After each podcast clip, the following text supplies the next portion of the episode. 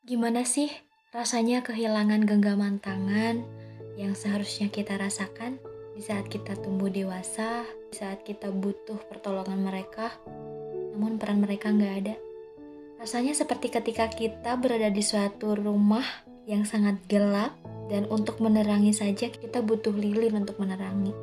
Namun itu nggak akan bisa karena ketika lilin itu nyala, pasti akan ada angin kencang yang mematikan. Mungkin rasanya kayak kita sakit hati, patah hati sama seseorang, dan bagaimana dengan orang-orang yang mengalami patah rumah terlebih dahulu? Oke, terima kasih buat teman-teman Kai yang setia setiap saat mendengarkan podcast yang aku buat ini, sehingga semakin mengudara dan bermanfaat. Menjadi anak perempuan dari keluarga yang harusnya baik-baik aja memaksa aku dewasa sebelum waktunya tapi bersyukur banget bisa dikasih hati sekuat ini. Sebenarnya untuk kita yang ngerasa rumah adalah tempat yang seharusnya menjadi tempat berlindung, tapi kok malah sebaliknya. Kadang suka ngerasa bahwa rumah kita adalah rumah yang paling sepi. Sebenarnya sering banget ngerasa down ketika rumah yang menjadi tempat untuk berteduh hanya bisa menjadi tempat singgah yang menyeramkan.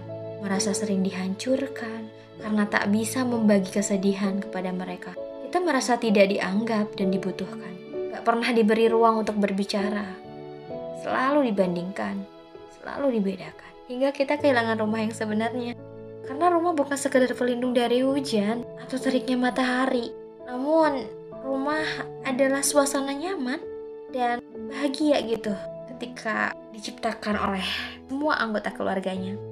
Tapi ya teman-teman, sebetulnya broken home itu nggak harus yang kedua orang tuanya cerai kan. Namun rumah yang baik-baik aja itu pun bisa banget ngerasain. Di mana udah gak ada lagi yang ngerasa saling cinta. Tiap hari bukan hanya saling menyayangi satu sama lain, tapi saling menyakiti.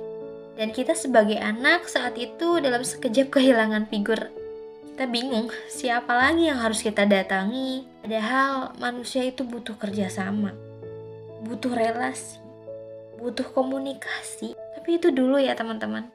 Biarlah badai berlalu dan kita bisa melewatinya. Buat kalian yang sedang berjuang melewati itu, kuatlah dan segera dipertemukan dengan rumah impian. Di mana kalian bebas bicara, bebas berkeluh kesah, didengarkan, dan diberi pelukan hangat. Karena Tuhan sayang sama kamu. Sekuat itu kamu bertahan berarti kamu bisa melewati setiap episodenya. Maka dari itu, semangat ya!